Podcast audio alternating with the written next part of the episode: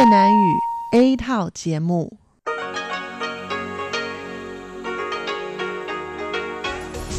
Đây là Đài Phát thanh Quốc tế Đài Loan RTI.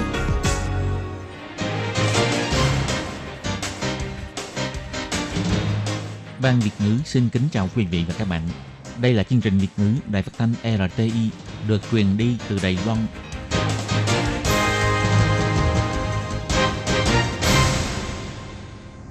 Các bạn thân mến, Hải Ly xin chào các bạn.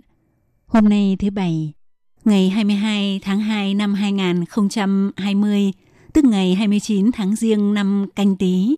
Hoan nghênh các bạn đến với chương trình phát thanh của Ban Việt ngữ, Đài Phát thanh Quốc tế Đài Loan RTI, với các nội dung như sau.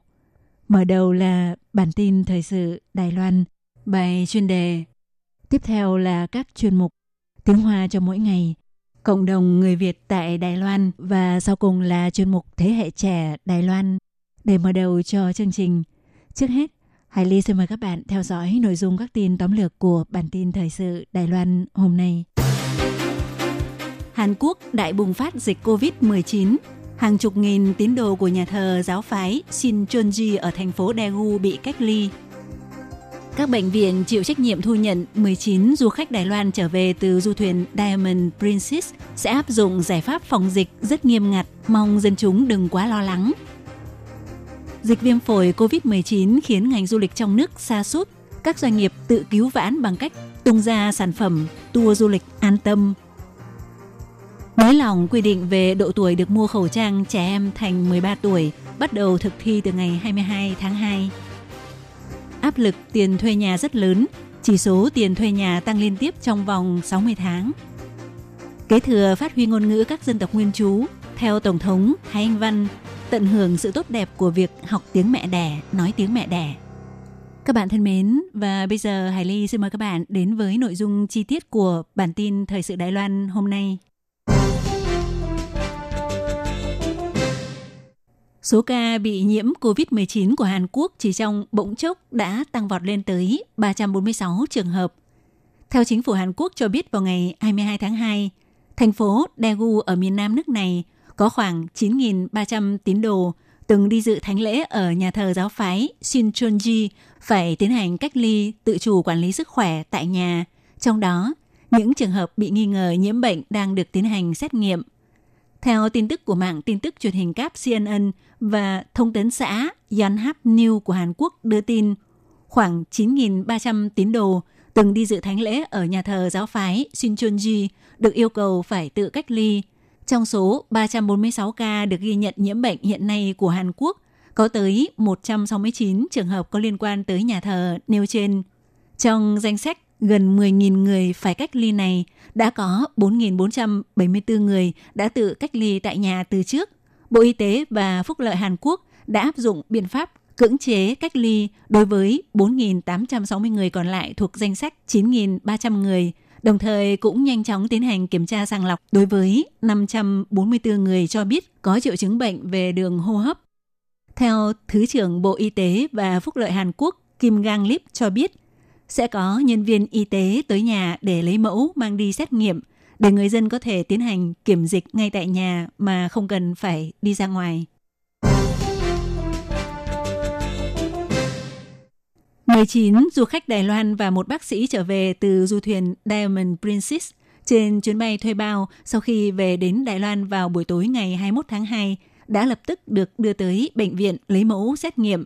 Vào ngày 22 tháng 2, người phụ trách của đơn vị chịu trách nhiệm lấy mẫu xét nghiệm đối với số du khách này đã cho biết quy trình kiểm dịch và quá trình xử lý tiếp theo đối với nhóm du khách trên chuyến bay thuê bao trở về từ du thuyền Diamond Princess sẽ do Trung tâm Chỉ huy ứng phó dịch bệnh Trung ương thống nhất phát biểu tin tức.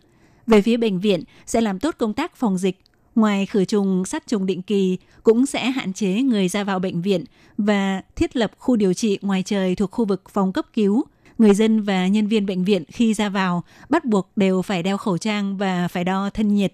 Mỗi một bệnh nhân được phát hai thẻ người chăm sóc bệnh nhân. Người nhà phải dùng thẻ này để ra vào bệnh viện. Một bệnh nhân họ Hoàng hiện đang nằm viện cho biết, bệnh viện kiểm soát rất nghiêm ngặt việc ra vào cửa. Không những mỗi lần ra vào đều phải đo nhiệt độ, đeo khẩu trang, mà cũng áp dụng các biện pháp khử trùng và vệ sinh khiến mọi người rất yên tâm.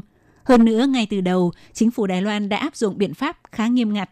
Ông cảm thấy rất có niềm tin đối với giải pháp phòng dịch của Đài Loan, cũng không cảm thấy lo lắng gì hết. Còn theo Trung tâm Chỉ huy ứng phó dịch bệnh cho biết, cách thức xử lý chuyến bay thuê bao này cũng giống như chuyến bay thuê bao trở về từ Vũ Hán. Vì du thuyền Diamond Princess đã trở thành môi trường có nguy cơ lây nhiễm cao.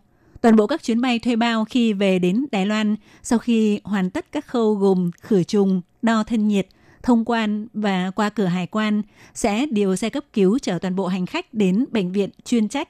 Nếu kết quả xét nghiệm là dương tính thì sẽ phải nhập viện điều trị.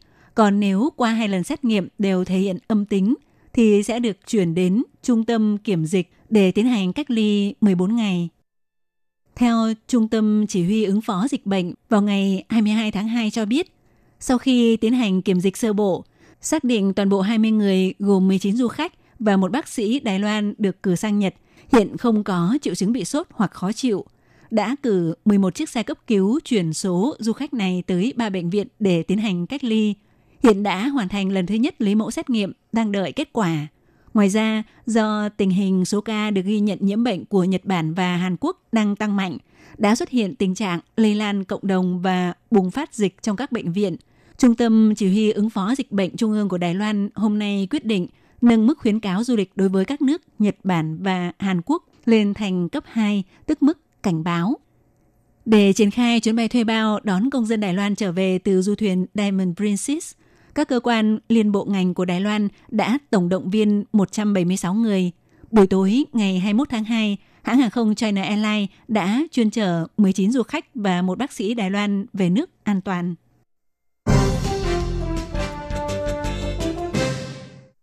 Do tác động của dịch viêm phổi COVID-19, tình hình kinh doanh của các công ty du lịch Đài Loan tụt dốc thảm hại. Số lượng đoàn đi tour nước ngoài giảm 50% hoặc bị hoãn chậm lại, gây ảnh hưởng nghiêm trọng tới sinh kế. Theo ước tính sơ bộ của các doanh nghiệp, thì ngành du lịch Đài Loan tổn thất khoảng 3,2 tỷ đài tệ. Để cứu vãn thị trường du lịch trong nước, vào ngày 22 tháng 2, các doanh nghiệp du lịch của Đài Loan đã cho tung ra tour du lịch an tâm. Theo Chủ tịch Hiệp hội Phát triển Du lịch Quốc dân Đài Loan Lại Tuấn Kiệt cho biết vào ngày 22 tháng 2, sau Tết các công ty du lịch nhận được rất nhiều điện thoại hủy tour Hiện nay các công ty du lịch Đài Loan hoàn toàn không có đoàn khách đi nước ngoài. Do vậy hy vọng áp dụng biện pháp phòng dịch nghiêm ngặt và mức giá vô cùng ưu đãi để làm gia tăng sự tin tưởng vào du lịch trong nước của người Đài Loan. Ông Lại Tuấn Kiệt nói, bao gồm các giải pháp như nộp tờ khai tình hình sức khỏe, đo kiểm tra thân nhiệt, khử trùng bằng cồn. Toàn bộ quá trình ngồi trên xe đều phải đeo khẩu trang. Sau khi lên xe và xuống xe cũng đều phải tiến hành khử trùng – chỉ cần làm tốt quy trình tác nghiệp tiêu chuẩn SOP cho các đoàn khách, xin mọi người hãy yên tâm, trong thời gian này chúng ta vẫn có thể đi du lịch được. Các doanh nghiệp du lịch cũng hô vang khẩu hiệu tự cứu du lịch trong nước, du lịch an tâm, dịch bệnh hãy biến đi, kêu gọi chính phủ phải nới lỏng quy định và chấn hưng ngành du lịch. Theo Sở Bảo hiểm Y tế Trung ương cho biết vào ngày 21 tháng 2, để đáp ứng nhu cầu về khẩu trang trẻ em, bắt đầu từ ngày 22 tháng 2, độ tuổi được mua khẩu trang trẻ em được nới lỏng đến 13 tuổi.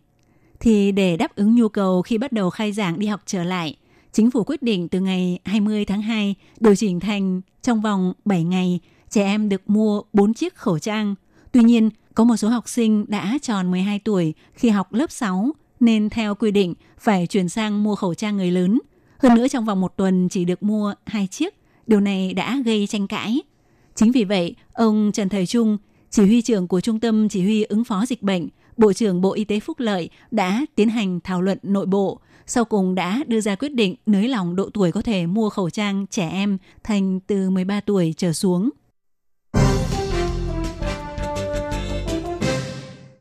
Theo thông tin công bố mới nhất của nền tảng thông tin bất động sản của Bộ Nội chính cho thấy, chỉ số mức tiền thuê nhà toàn quốc từ tháng 12 năm 2014 đến nay liên tiếp tăng. Cho tới tháng 12 năm ngoái, chỉ số này đã đạt tới 103,19%, tăng liên tiếp trong vòng 60 tháng, gây áp lực rất lớn cho những người phải thuê nhà. Không những tiền thuê nhà rất nặng mà việc mua nhà cũng càng khó khăn. Hai chỉ tiêu chủ yếu nhất đối với người mua nhà đó là tỷ lệ thu nhập so với giá nhà và tỷ lệ có thể chi trả khoản trả góp tiền mua nhà. Nếu xét tình hình của quý 3 năm 2019, tỷ lệ thu nhập so với giá nhà trên toàn quốc giảm nhẹ với mức 8,47%, cũng tức là bình quân không ăn uống, không chi tiêu trong vòng hơn 8 năm mới mua được một căn nhà. Giá nhà của hai khu vực thành phố Đài Bắc và Tân Bắc luôn duy trì ở mức khá cao đã nhiều năm nay. Muốn mua nhà ở Đài Bắc thì bình quân phải mất gần 14 năm không ăn uống không chi tiêu mới mua nổi. Nhà ở Tân Bắc thì phải mất hơn 11 năm. Phó trưởng ty địa chính Bộ Nội chính Vương Thành Cơ nói. Về tỷ lệ thu nhập so với giá nhà bình quân trên toàn quốc là 8,47%, giảm 0,32% so với một quý trước đó và giảm 0,35% so với cùng kỳ năm ngoái. Còn đối với khu vực hai thành phố Đài Bắc và Tân Bắc, tại thành phố Tân Bắc, tỷ lệ thu nhập so với giá nhà trong quý này là 11,66%, còn thành phố Đài Bắc đạt tỷ lệ 13,73%, cũng đều giảm so với quý trước, đồng thời cũng đều giảm nhẹ so với cùng kỳ năm ngoái. Còn đối với tỷ lệ khả năng chi trả khoản trả góp tiền mua nhà, vào quý 3 của năm ngoái, tỷ lệ này xét trên toàn quốc đạt 34,73%, giảm 1,33% so với quý trước và thấp hơn so với cùng kỳ năm ngoái 1,44%, cho thấy năng lực có thể chi trả tiền nhà có chiều hướng hơi thấp. Trong 6 thành phố lớn của Đài Loan, khả năng chi trả khoản trả góp tiền mua nhà của thành phố Đài Bắc đạt tỷ lệ 56%, có nghĩa là người mua nhà tại thành phố Đài Bắc phải bỏ ra khoảng 50 đến 60% thu nhập để nộp tiền mua nhà trả góp hàng tháng. Tỷ lệ này đối với thành phố Tân Bắc là 48%, tương đương với việc phải dùng tới một nửa mức thu nhập cho khoản trả góp tiền mua nhà. Tại bốn thành phố lớn còn lại thì chỉ số này đạt tỷ lệ từ 28 đến 30%, tức phải bỏ ra khoảng 30% thu nhập dùng cho khoản trả góp tiền mua nhà.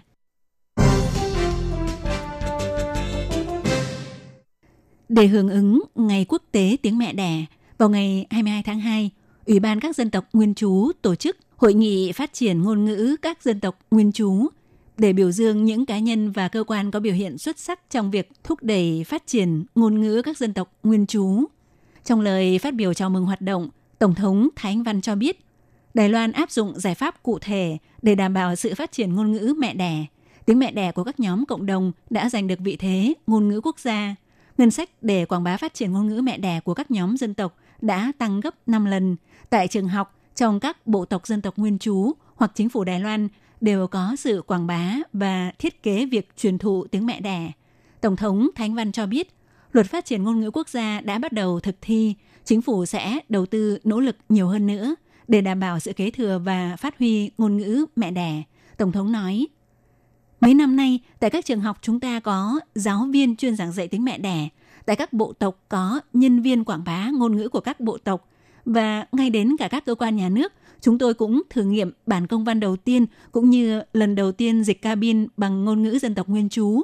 Tất cả mọi người có mặt tại đây hôm nay đến từ khắp nơi trên toàn quốc, cùng nhau học tập, quảng bá ngôn ngữ mẹ đẻ của các tộc người khác nhau. Tôi xin cảm ơn tất cả các bạn bởi vì nhờ sự kiên định và nỗ lực của mọi người nên công việc kế thừa phát huy ngôn ngữ mẹ đẻ nhất định sẽ ngày càng thuận lợi hơn. Tổng thống Thánh Văn cho biết, chính phủ có trách nhiệm tạo ra môi trường học tập tiếng mẹ đẻ đa dạng và thân thiện. Học tiếng mẹ đẻ, nói tiếng mẹ đẻ không nên bị kiềm chế. Chính phủ cổ vũ mọi người nói tiếng mẹ đẻ, hy vọng thông qua tiếng mẹ đẻ khiến cho Đài Loan được thế giới biết đến. Bà cho biết, ngôn ngữ có thể liên kết toàn thế giới, bao gồm các quốc gia mục tiêu của chính sách hướng Nam mới, các dân tộc thuộc hệ ngôn ngữ Nam đảo và người Hoa trên toàn thế giới, để mọi người tiếp tục nỗ lực tận hưởng sự tốt đẹp của việc học tiếng mẹ đẻ, nói tiếng mẹ đẻ.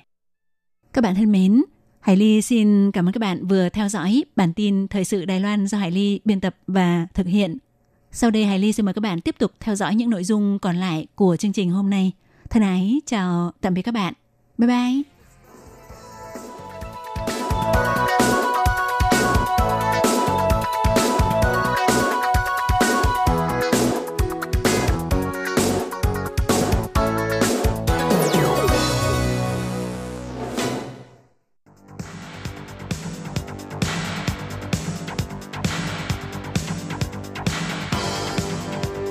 Đây là đài phát thanh quốc tế Đài Loan RTI, truyền thanh từ Đài Loan. Mời các bạn theo dõi bài chuyên đề hôm nay.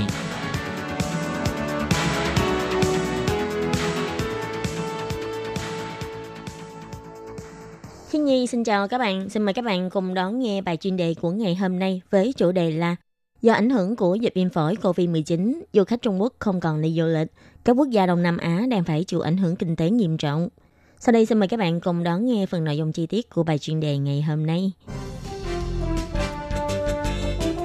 Do tình hình dịch viêm phổi do virus COVID-19 ngày càng lan rộng, gây ra ảnh hưởng rộng lớn, các du khách Trung Quốc chỉ có thể ở lại trong nước, không thể ra nước ngoài du lịch.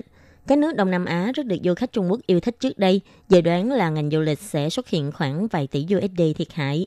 Từ thành phố du lịch Lang Ba Bang của miền Bắc Lào cho đến Pattaya ở miền Nam Thái Lan, phố cổ Hội An của Việt Nam và các sòng bài casino tại Sihanouk của Campuchia. Vì du khách Trung Quốc bị các nước Đông Nam Á cấm nhập cảnh du lịch, du khách Trung Quốc không thể đến thăm thú du lịch. Quy định này sẽ khiến cho doanh thu của ngành du lịch các nước bị giảm mạnh. Theo tin của hãng thông tấn Pháp AFP, một chủ hàng nước sống tại Lào, bà ông Tao, bà hay bày hàng bán tại Lang Ba Bang, địa điểm mà các du khách hay ghé thăm trước đây. Giờ đây khi đứng trước hàng nước sinh tố trái cây của mình, bà đã nói với ký giả rằng từ khi Vân Nam đóng cửa khẩu qua lại, đã 10 ngày nay, bà không thấy bất kỳ du khách Trung Quốc nào đến đây. Bà nói tiếp, giờ đây công việc kinh doanh của bà chỉ còn lại khoảng 20 đến 30% doanh thu mỗi khi. Bà nghĩ tình hình này sẽ còn tiếp tục kéo dài. Và cũng vì du khách Trung Quốc không đến, các công viên voi của nhiều quốc gia tại khu vực Đông Nam Á đã không còn ai ghé thăm. Các chợ bán đồ cổ cũng vắng như chùa Bà Đinh.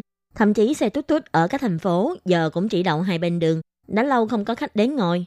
Ngoài ra, rất nhiều hướng dẫn viên du lịch, nhân viên siêu thị và nhà hàng khách sạn cũng vì du khách Trung Quốc không đến du lịch, mọi người như bị một bầu không khí ảm đạm bao trùm và có vẻ ai ai cũng cảm nhận rõ được gánh nặng kinh tế trong thời kỳ dịch viêm phổi lan rộng. Anh Ti chạy xe túc túc tại Răng Ba Pang, đồng thời anh còn làm công việc hướng dẫn du lịch cho du khách.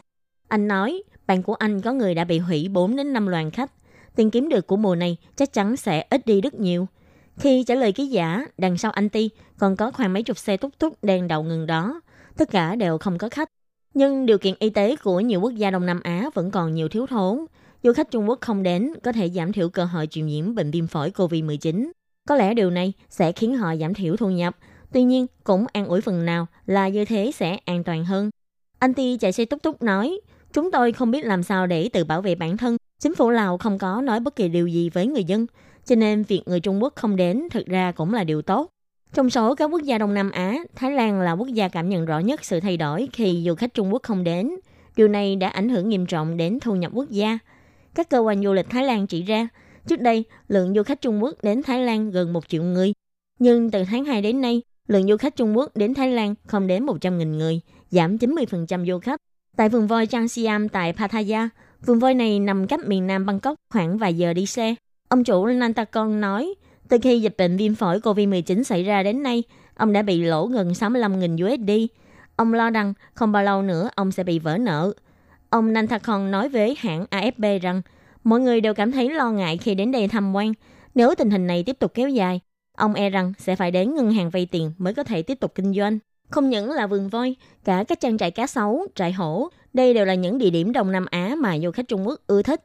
Giờ đây du khách vắng vẻ, cảnh tượng thua xa mấy tháng trước.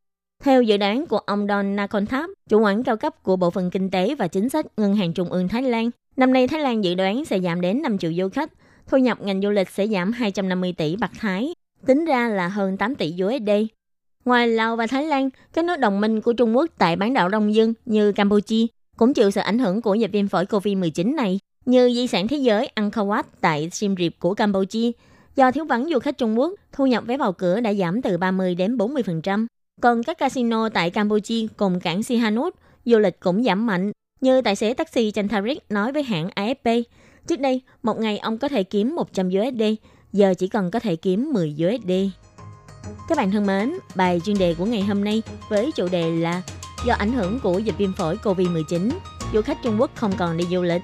Các quốc gia Đông Nam Á đang chịu sự ảnh hưởng kinh tế nghiêm trọng do khi nhi biên tập và thực hiện cũng xin tạm khép lại tại đây. Cảm ơn sự chú ý lắng nghe của quý vị và các bạn. Xin thân ái, chào tạm biệt các bạn.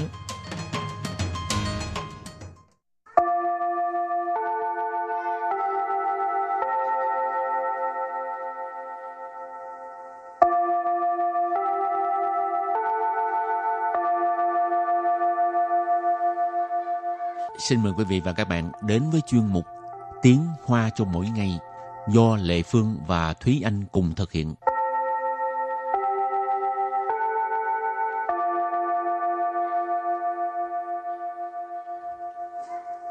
Thúy Anh và Lệ Phương xin kính chào quý vị và các bạn. Chào mừng các bạn cùng đến với chuyên mục Tiếng Hoa cho mỗi ngày ngày hôm nay. Trời hôm nay hơi bị lạnh ha. Ừ, rất là lạnh luôn. Lệ Phương thấy lạnh thì lạnh mà đừng mưa. Mưa thấy nó ướt át khó chịu ghê luôn. Nhưng mà hôm nay cả một ngày là 100% sẽ mưa. Cho Ừ. nên hôm nay chúng ta Ngồi trong phòng lạnh. thu âm là ấm nhất. ừ, Thôi đừng sa ban. Rồi hôm nay mình học về chủ đề là những cái ờ, câu chào hỏi thường gặp. ừ. Thông thường Thúy Anh ờ, gặp bạn bè câu hỏi đầu tiên là gì? Ờ, câu đầu tiên sẽ không phải là câu hỏi mà là hỏi- hảo chuột bù chiên. Ồ, hỏi chiều buổi chiều. Nếu như là bạn lâu rồi không gặp Còn à, nếu như mà câu hỏi thì cũng ít khi nào hỏi à,最近怎样?最近怎么样? Ừ. Có nghĩa là gì? 最近怎么样 tức là dạo này sao rồi? Ừ, dạo này như thế nào? Còn Lệ Phương thì hỏi, Nì chứ là má? Bạn ăn cơm chưa? Ừ. Lệ Phương thấy người Đài Loan cũng thường hỏi câu này ha. Ừ, đúng rồi. Ờ, thì anh nhớ là trước khi mà tới Đài Loan du học á, trong một cái quyển cẩm nang nói về văn hóa Đài Loan thì trong đó có có một câu là à, câu mà người Đài Loan thường hay nói nhất đó là chả ba bưởi Ừ. tức là bằng tiếng Đài là Và người Đài Loan lúc nào cũng à, chào hỏi bằng câu là bạn đã ăn chưa Ừ, cái điểm này giống người Việt Nam mình như hả Ừ, người Việt Nam thường thấy cái mặt cái là hỏi ăn cơm chưa bất kể là cái cái cái thời gian Ừ. chẳng hạn như buổi tối nhưng mà hơi trễ cũng hỏi tại vì ừ. một cái câu hỏi thăm thôi mà yeah. ừ. rồi thì hôm nay mình à, đưa ra những cái câu rất là đơn giản mà cũng thường hỏi thăm Tây Văn hỏi thăm à, đối phương Ừ. À, để cho các bạn có thể à, học và mai mốt gặp nhau thì chào hỏi những câu như thế này.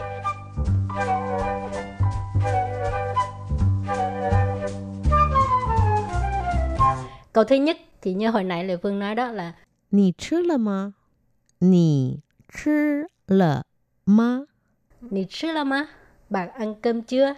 Chứ có nghĩa là ăn. Là mà tức là chưa. Nì chứ là mà Hoặc là nì chứ là mày Hả, Bạn ăn cơm chưa? hoặc là trong trường hợp nếu như mà có một cái thời gian nhất định chẳng hạn như buổi sáng buổi trưa buổi tối thì mình cũng có thể là đằng, đằng sau chữ chứ mình sẽ thêm là早餐午餐với 晚餐 thì là 你吃早餐了吗你吃午餐了吗或者是你吃晚餐了吗Ừ. thì đây là dùng trong trường hợp là có một cái ờ, thời gian nhất định và câu hỏi thứ hai 你还好吗？你还好吗？ 你还好吗 tức là bạn vẫn ổn chứ 你怎么了？你怎么了？ Ní giờ mà lơ là bằng sao vậy cái này là đôi khi Ừ. mình thấy bạn mình cái mặt nó buồn á Ừ. à, buồn hiu không biết chuyện gì thì hỏi uh, ní giờ mà lơ Ừ. Trong trường hợp nếu như là buồn ấy thì ờ, cái câu hải hò ma cũng có thể dùng được. Ừ. Chẳng hạn như nhìn mặt người ta buồn đó là Ừ. ừ. bạn vẫn ổn không? Bạn có Ừ. ổn không? Ừ. Ừ. Hải hò ma. Rồi câu kế tiếp là 最近忙什么？最近忙什么？ 最近忙什么? Câu này có nghĩa là gần đây bạn đang bận việc gì? Mắng là bận biệu. Mắng lu là bận biệu. 最近 là gần đây, cho nên 最近忙什么 là gần đây bạn bận chuyện gì? Bạn bận việc gì? ừ. ngoài ra cũng có thể hỏi bạn bè công việc có thuận lợi hay không thì có thể à, à, hỏi bằng tiếng hoa là như thế này 工作还顺利吗？ 工作还顺利吗？ công作还顺利吗 tức là công việc vẫn thuận lợi chứ công作 là công việc xuân ly là suôn sẻ thuận lợi còn ma là từ nghi vấn ha Rồi à, hỏi công chùa thì làm nhớ tới à, rất là muốn tan ca. Ờ. Cho nên mình hỏi là 下班啦，下班了。 xa ban lợ hoặc là xa ban lợ ma. Xa ban là tan ca hoặc là tan tan làm. Thì xa ban lợ ma là bạn đã tan ca chưa? Ừ. còn khi mình nói sa ban là nếu mà cái từ khẳng định á, là là tăng ca rồi tăng sở rồi còn đôi lúc sa ban là là một cái câu hỏi ở đằng sau Ừ, là bạn đã tan ca rồi sao? Ừ. Trong trường hợp là mình chưa tan ca nhưng mà người ta đã tan ca rồi. Xa ban lợ. mình đang chăm chú làm thấy người ta cầm cái cái túi sách là bắt đầu sa ban là thì ghét rồi à, còn nếu như mình đi ra ngoài đường mình thấy bạn bè thì hỏi bạn đi đâu vậy? Thì tiếng hoa là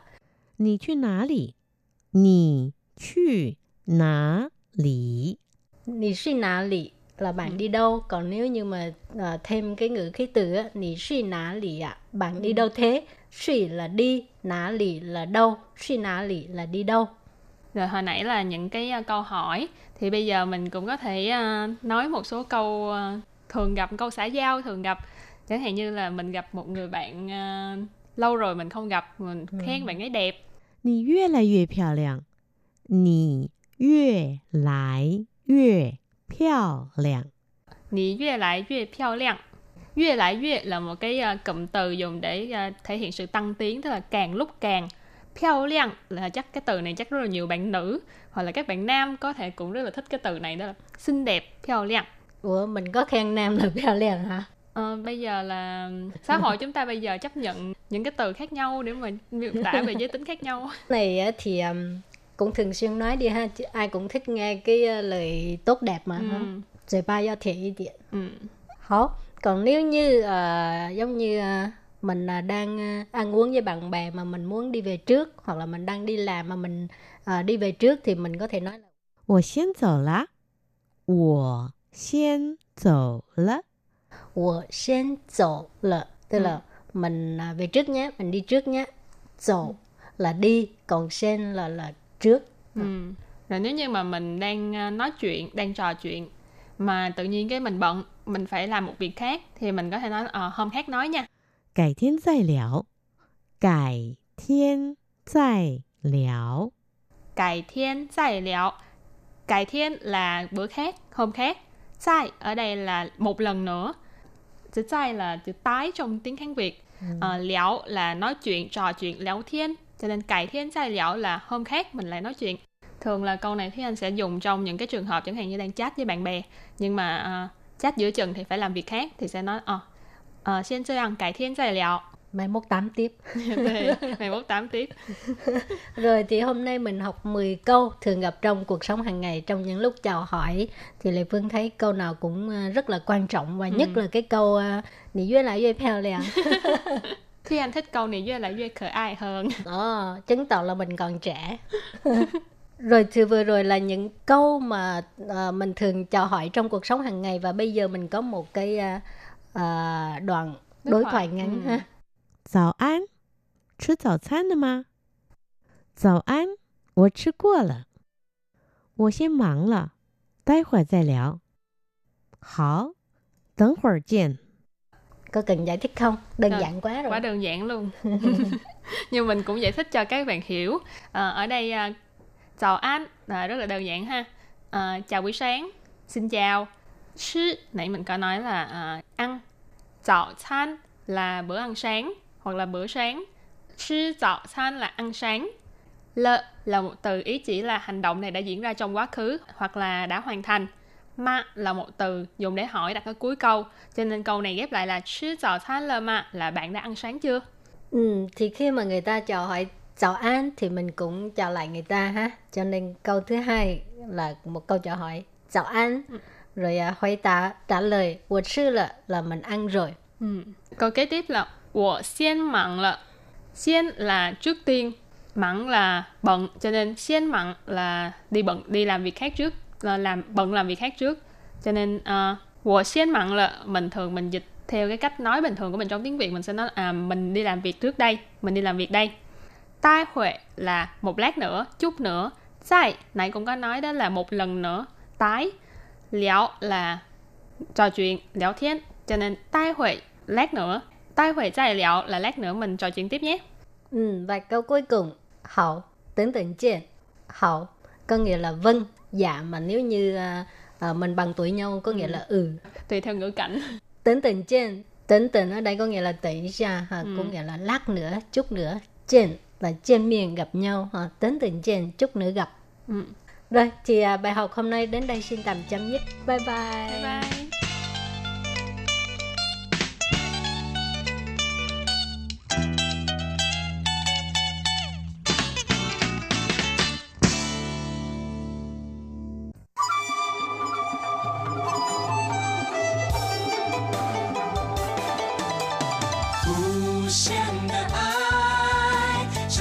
Thank you.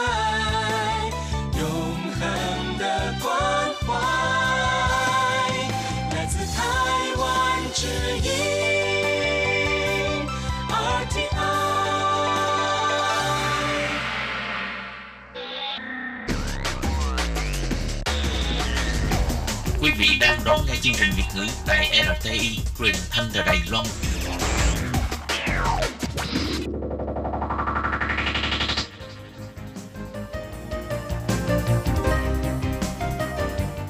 Chào mừng các bạn đến với chuyên mục Cộng đồng người Việt tại Đài Loan do Tú Kim và Hải Ly cùng thực hiện.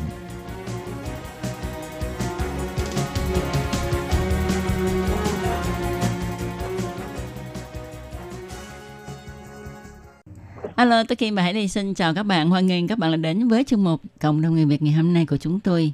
Ừ, thì uh, trong chuyên mục vào uh, tuần trước Hải Ly và Tố Kim đã mời các bạn cùng trò chuyện với chị Mạch Ngọc Trân là hội trưởng của hiệp hội uh, Tân Di dân để chia sẻ về vấn đề phòng dịch của chị em di dân mới tại khu vực Đài Trung ừ. và trong chuyên mục hôm nay thì chúng tôi lại rất hân hạnh mời chị Trân tiếp tục đến với chương trình để chia sẻ về một đề tài có thể nói là tiên phong rất mới mẻ rất là thú vị đó là ờ, gần đây thì ờ, chị Trân đã đứng ra để thành lập ra một cái ờ, đảng gọi là chính đảng có tên là Đảng Tân Di dân Đài Loan.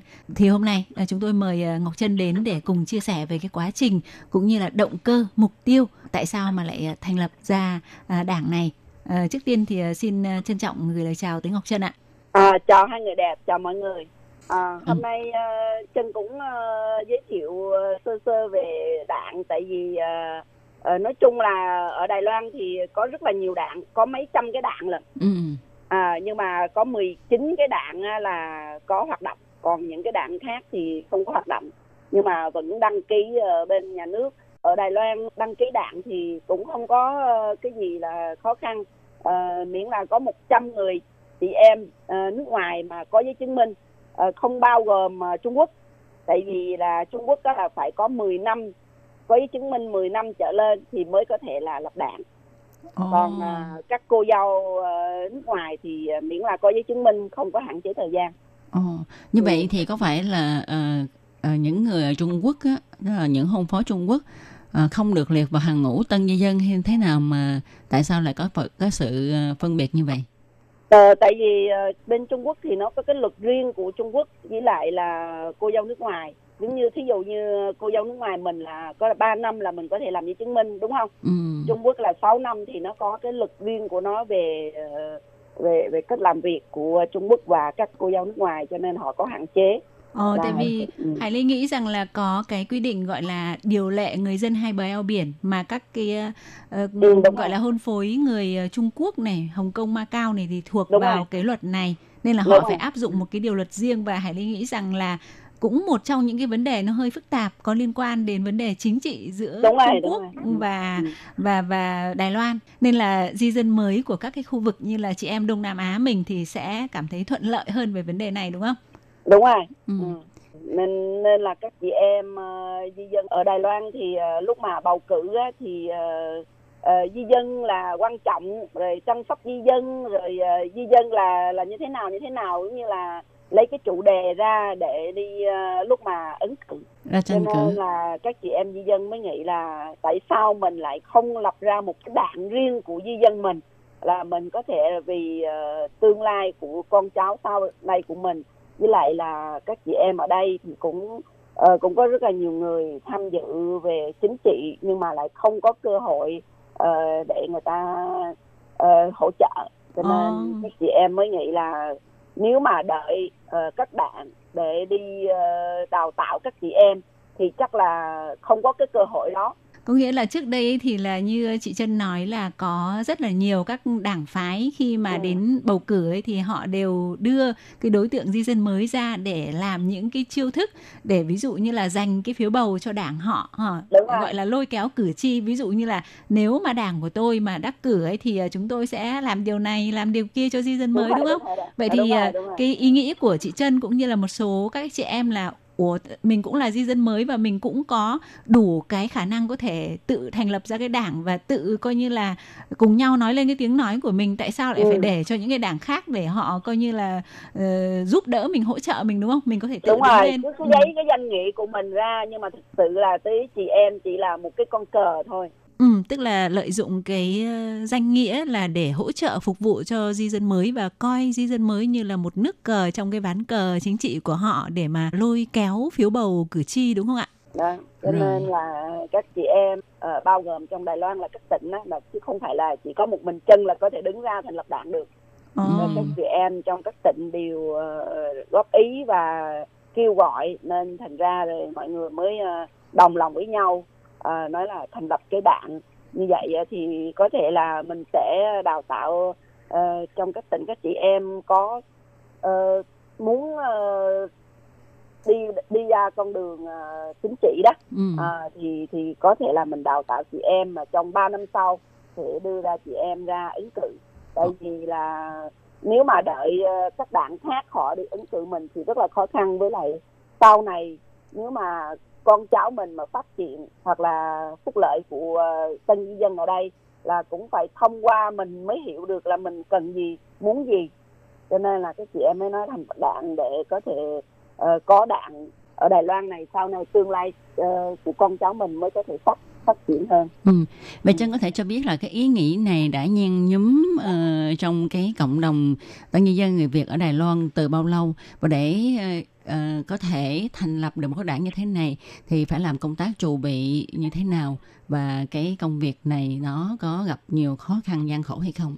Ừ, gặp khó khăn thì nói chung là bây giờ là các chị em ủng hộ là trong một tháng là chân là nói là thành lập đảng là các chị em trong các tỉnh ờ, là là là chân có bạn bè này kia giống như yến nè uh, tố kim nè là chân nói ờ, ờ, có thể hỗ trợ để thành lập đảng thì mọi người đều có cái đồng cảm là ờ, thực sự là mình có một cái đảng thì mới có là có tiếng nói Ừ. có thể hỗ trợ nên trong một tháng thôi là là một trăm người là chị em là cứ gửi ờ, giấy chứng minh cho chân là Ồ. à, là là chân thành lập trong trong một tháng là là ok rồi Ờ. Có Ừ. nghĩa là cái ờ, điều kiện đầu tiên ấy là phải có ít nhất là 100 giống như là đảng viên sáng lập đúng không? đúng rồi Ừ. à, một trăm người là có giấy chứng minh là có thể thành lập một Ừ. đảng Vậy trong là- cái quá trình mà chân đi mời mọi người tham dự ấy thì à, chân có giới thiệu với mọi người hoặc là mình có đưa ra giống như dạng cái kiểu gọi là cương lĩnh của đảng ấy để cho mọi người hiểu được là cái đảng này sẽ làm gì hay là bởi vì à, chị em đã đã chơi với nhau đã hiểu nhau rồi nên là chỉ cần chân nói một câu là ờ mình sắp thành lập đảng này thì mọi người cùng nhau à, coi như tham dự hay là thế nào ạ? Ờ, đều đều có đều có tại vì là mình các chị em trong ờ, thành lập cái đảng này là có chủ chủ yếu là có năm chị em. Ừ.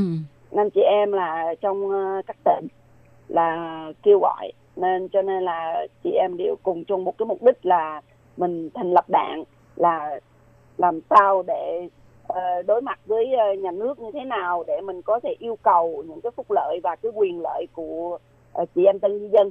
Và sau này con cái của mình làm sao mà phát triển với cái mục đích này và cái đề tài như thế này nên chị em ờ, với lại là điều thứ ba nữa là chị em qua đây là 10 năm trở lên rất là nhiều rồi. Mà chị em muốn phát triển hoặc là học hỏi như thế nào cho tốt hơn thì không có cái cơ hội. Chỉ là điều nhà nước là cứ nói là đào tạo chị em đào tạo chị em mà đào tạo cả chục năm rồi mà cũng chưa có đào tạo ra nhân tài.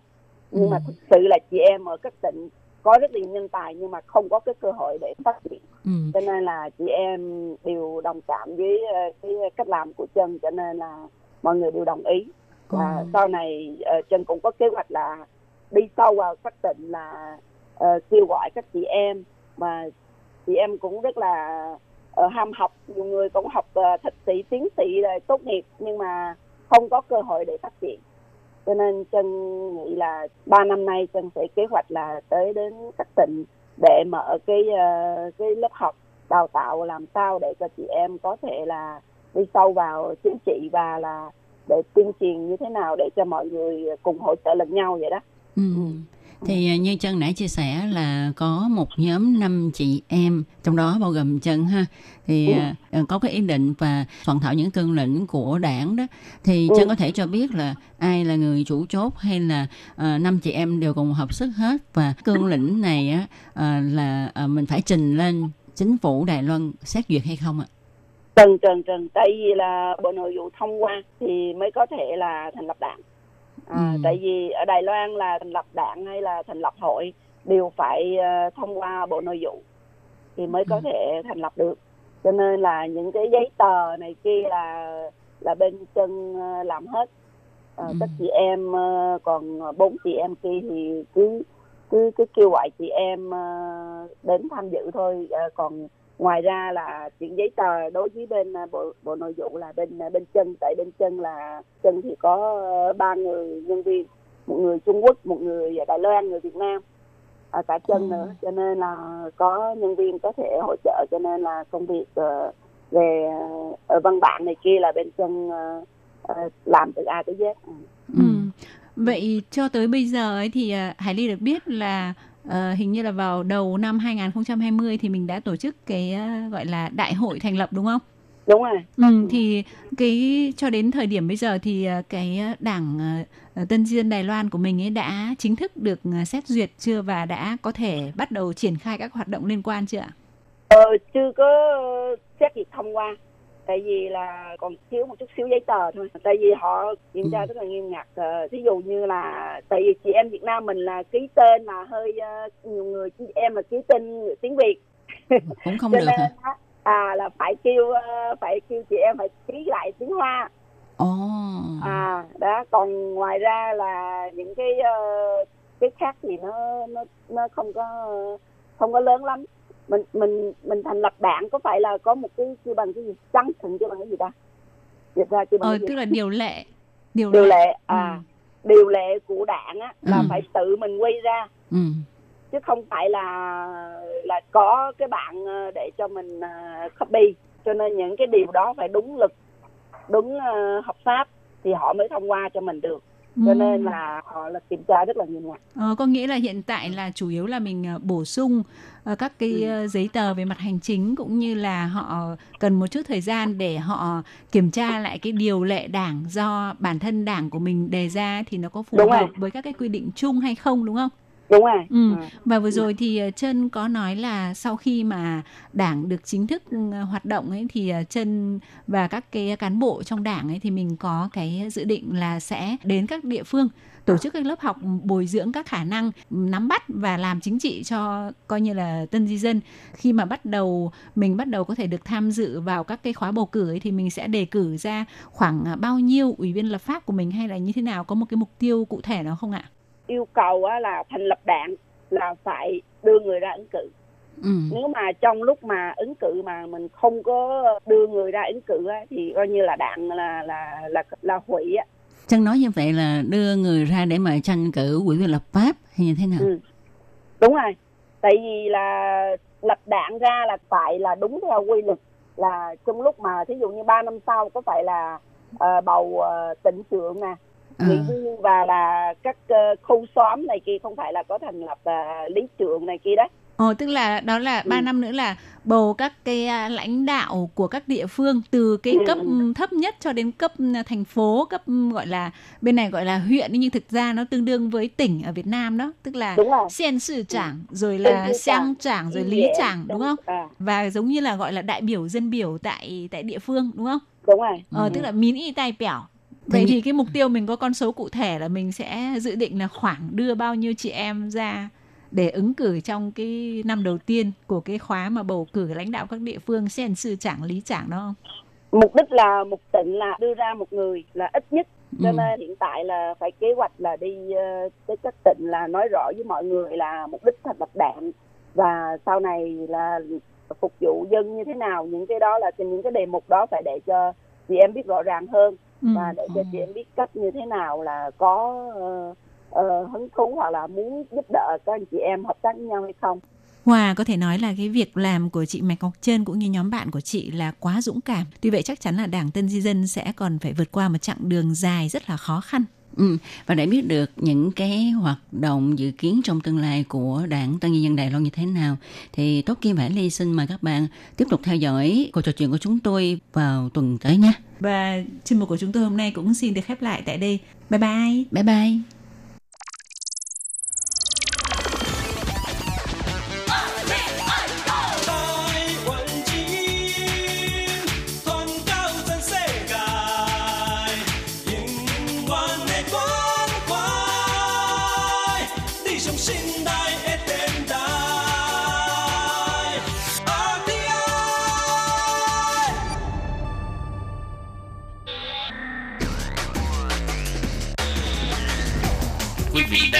Chương trình Việt ngữ tại RTI truyền thanh từ Đài Loan.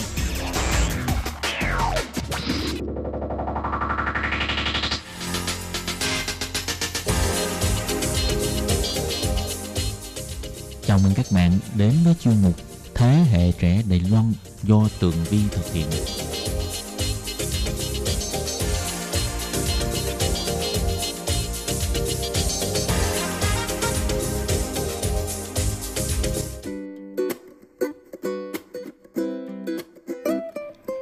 Chào mừng các bạn trở lại với chuyên mục Thế hệ trẻ Đài Loan để nắm bắt được những thông tin vui nhộn và trẻ trung nhất. Thưa các bạn, chuyên mục ngày hôm nay tiếp nối với đề tài của tuần trước. Đề tài tuần trước thì Tường Vi đã giới thiệu với các bạn về một loại hình trò chơi mới đang rất được các bạn trẻ ở Đài Loan cũng như trên toàn thế giới yêu thích. Đó là loại hình trò chơi nhập vai thực tế ảo, thoát khỏi phòng kính đây à, giống như là một trò chơi mà mình đang đóng phim và mình sẽ nhập vai vào những nhân vật ở trong à, nội dung của trò chơi. Và ngày hôm nay Tường Vi giới thiệu tiếp với các bạn một loại hình trò chơi nhập vai thực tế ở ngoài trời. Có nghĩa là chúng ta sẽ chơi trò chơi ở ngoài trời chứ không giới hạn ở không gian trong nhà nữa. Nhưng có thêm một điều đặc biệt nữa là chúng ta có thể tìm hiểu những đề tài đang xảy ra ở xã hội và địa phương Đài Loan thông qua trò chơi này. Nào và bây giờ xin mời các bạn đi vào nội dung chi tiết nhé.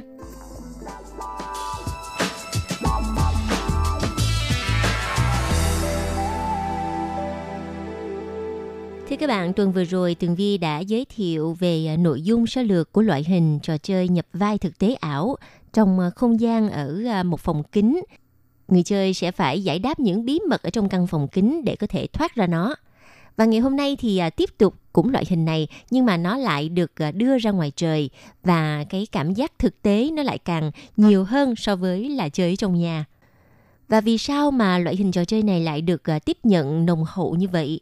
Chúng ta phải kể tới vài năm về trước, khi mà ý tưởng biến trò chơi trở thành khái niệm giáo dục bắt đầu xuất hiện và được xem trọng vào khoảng năm 2015 ở Đài Loan – và thời điểm này cũng là khoảng thời kỳ à, đầu đổi mới của nền giáo dục Đài Loan. Từ đó thì à, cũng trở thành một phương pháp truyền thụ kiến thức mới mẻ. Rồi à, sau khi phong trào này á, được lan rộng ở trong xã hội, các trò chơi như là trò chơi trực tuyến nè và trò chơi board game có đề tài xã hội đã liên tục xuất hiện và không ngừng đổi mới. Trước đây Tường Vi đã từng giới thiệu với các bạn về à, trò chơi board game ở Đài Loan rồi phải không nào? Nhưng à, so với những trò chơi khác thì loại hình trò chơi nhập vai thực tế ngoài trời này á, nó lại mang đến cho người chơi một trải nghiệm vô cùng phong phú về cảm quan và sẽ gặt hái được những kinh nghiệm chơi sâu sắc hơn rất là nhiều. Điển hình chúng ta phải kể tới trò chơi Through the Photo Studio của nhà xuất bản Global thì à, dịch ra tiếng Việt có nghĩa là tiệm chụp hình vượt thời gian. Và thêm một trò chơi nữa tên là Hitting the Streets of Banka của Hiệp hội Homeless Taiwan, tạm dịch là trò chơi lăng bạc phố mảnh giáp. Nếu như ai đã từng tới Đài Loan thì biết á, con phố mảnh giáp hồi xưa ở khu vực à, Quang Hóa, Vạn Hoa, thành phố Đài Bắc là một trong những nơi rất là nổi tiếng về à, giới anh chị à, xã hội đen nè. Hoặc là hiện tại thì có rất là nhiều những người vô gia cư họ tập trung ở khu vực này. Và những trò chơi à, nhập vai thực tế ngoài trời này á được à, thiết kế để mà giúp cho người chơi có thể khơi gợi sự tò mò và thông qua quá trình tham gia để mà làm quen với bối cảnh lịch sử của thành phố giống như là một chuyến đi du lịch. Và mình là một nhân vật chính và từ một ngày trải nghiệm cuộc sống lề đường giúp cho mọi người cũng sẽ hiểu được về đề tài xã hội và câu chuyện của những người à, vô gia cư ở khu vực mảnh giáp.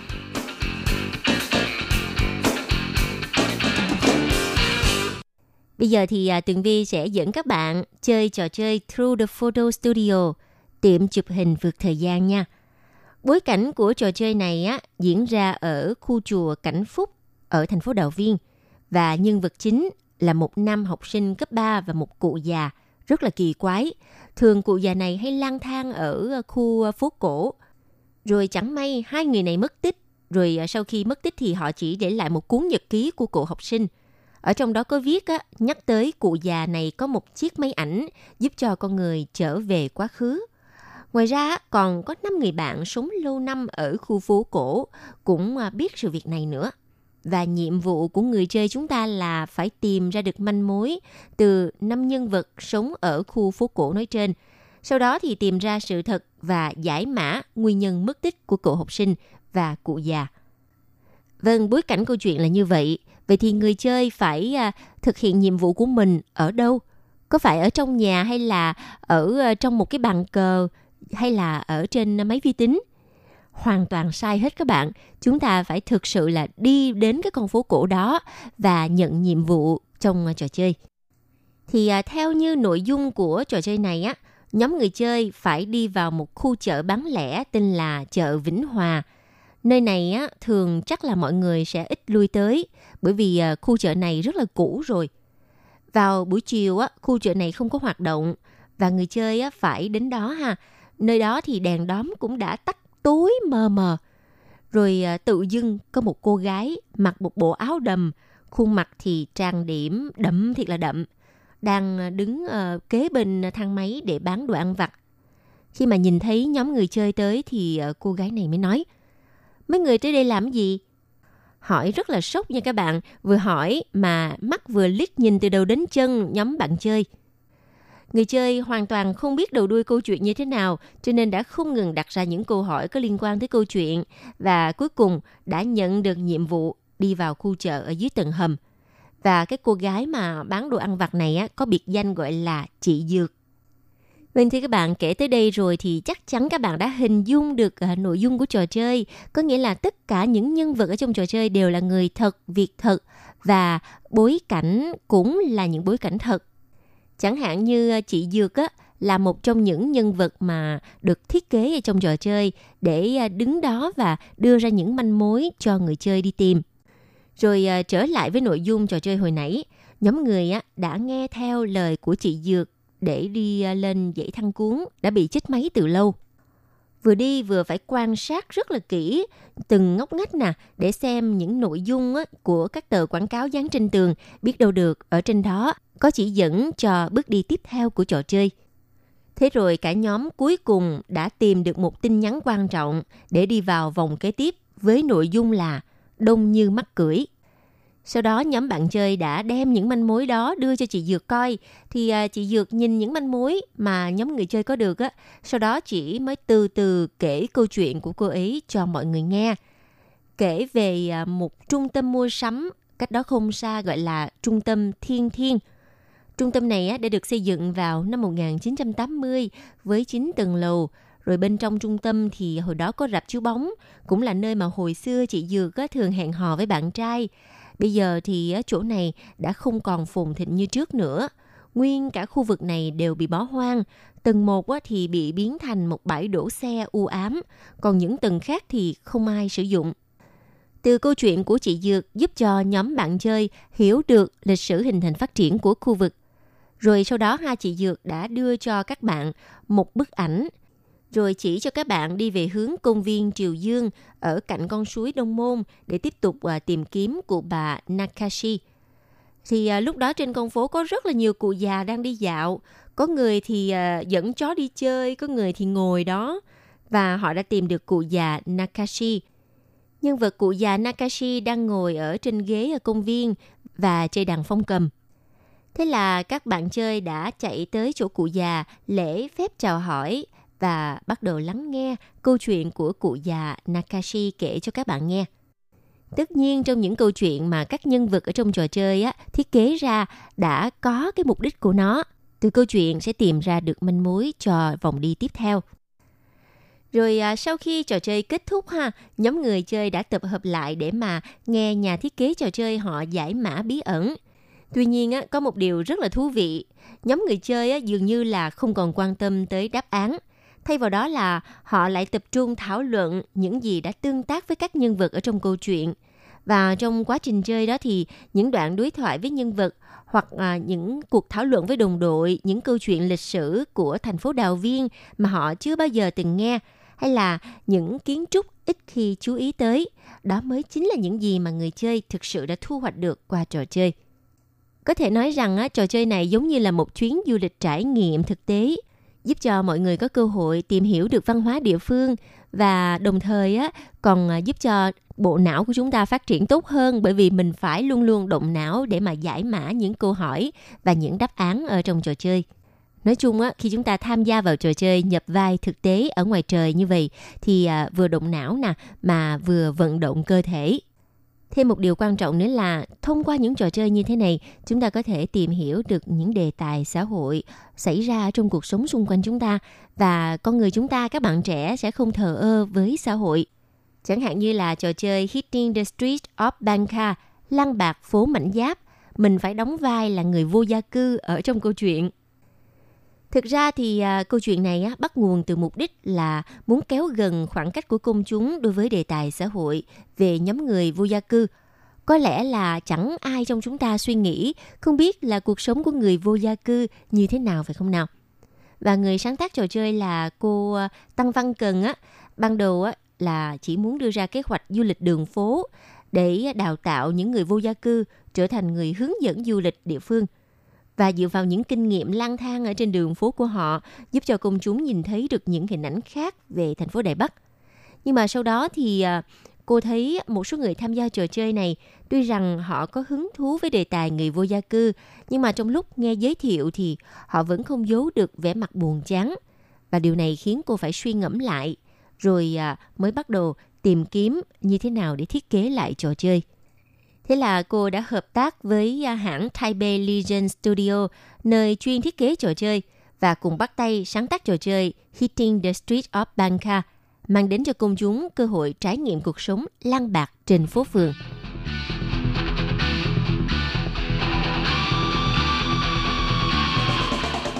Thì các bạn, trò chơi này ha có 11 vai được chuyển thể từ những nhân vật có thật. Trong đó có 9 nhân vật là người vô gia cư và hai người tình nguyện viên – Nhiệm vụ của trò chơi là dựa trên mục tiêu của mỗi nhân vật để mà kiếm tiền theo đúng như quy định. Danh sách công việc thì rất là nhiều, bao gồm à, phải đứng dơ biển quảng cáo nè, dọn vệ sinh, nhặt rác tái sinh, rồi à, làm việc nặng nhọc vân vân. Mỗi một công việc á, sẽ yêu cầu là phải có thể lực và những trạng thái khác nhau và sẽ nhận được mức lương khác nhau. Trong lúc tham gia thì người chơi sẽ nhận được một quân bài tình báo giành được thông tin thay đổi cuộc sống, chẳng hạn như một à, bữa tối miễn phí nè, hay là nhận được một bao lì xì của các tổ chức từ thiện, hoặc à, có cơ hội làm việc phi pháp. Tất nhiên là mỗi một sự lựa chọn khác nhau, nó sẽ ảnh hưởng tới hướng đi cuộc sống của người chơi. Ngoài sự lựa chọn mang tính cá nhân thì người chơi không được quyền từ chối cái gọi là thẻ bài vận mệnh. Quân bài này sẽ khiến cho cuộc sống của người chơi có sự thay đổi lớn – có thể là sẽ rất may mắn nhận được quần áo hay là nhận được cơm từ à, người có lòng hảo tâm. Nhưng cũng có khả năng là gặp phải à, thời tiết giá rét nè, hay là bị thương khi làm việc, hoặc là đột nhiên tự nhiên cái đang đi ngoài đường bị bao vây đánh hội đồng mà không biết lý do. Và các bạn cứ yên tâm là cái việc đánh hội đồng này chắc là chỉ đánh giả thôi, chứ không thể nào mà đánh thật bị thương thì như vậy thì ai còn dám chơi trò chơi này nữa, phải không các bạn? Vâng, và nhiệm vụ của trò chơi thì rất là đơn giản, chỉ là những công việc mang tính tượng trưng thôi, cũng ờ, không yêu cầu người chơi phải làm thiệt đâu nha. Nhưng mà ở trong quá trình đó thì người chơi chúng ta ha có thể tạm thời thay đổi thân phận địa vị của mình để trải nghiệm những bối cảnh xảy ra đủ các vấn đề trong xã hội và giúp cho người chơi hiểu hơn về những vấn đề xã hội và quan tâm tới xã hội hơn. Vâng thưa các bạn, Tường Vi cảm thấy đây là một trò chơi rất là thú vị và có cơ hội Tường Vi sẽ trải nghiệm. Và loại hình hoạt động này cũng giúp cho con người chúng ta tìm ra điểm giao kết giữa hai khái niệm trò chơi và cuộc sống con người. Vốn à, hai thứ này được xem là đối lập nhau phải không nào?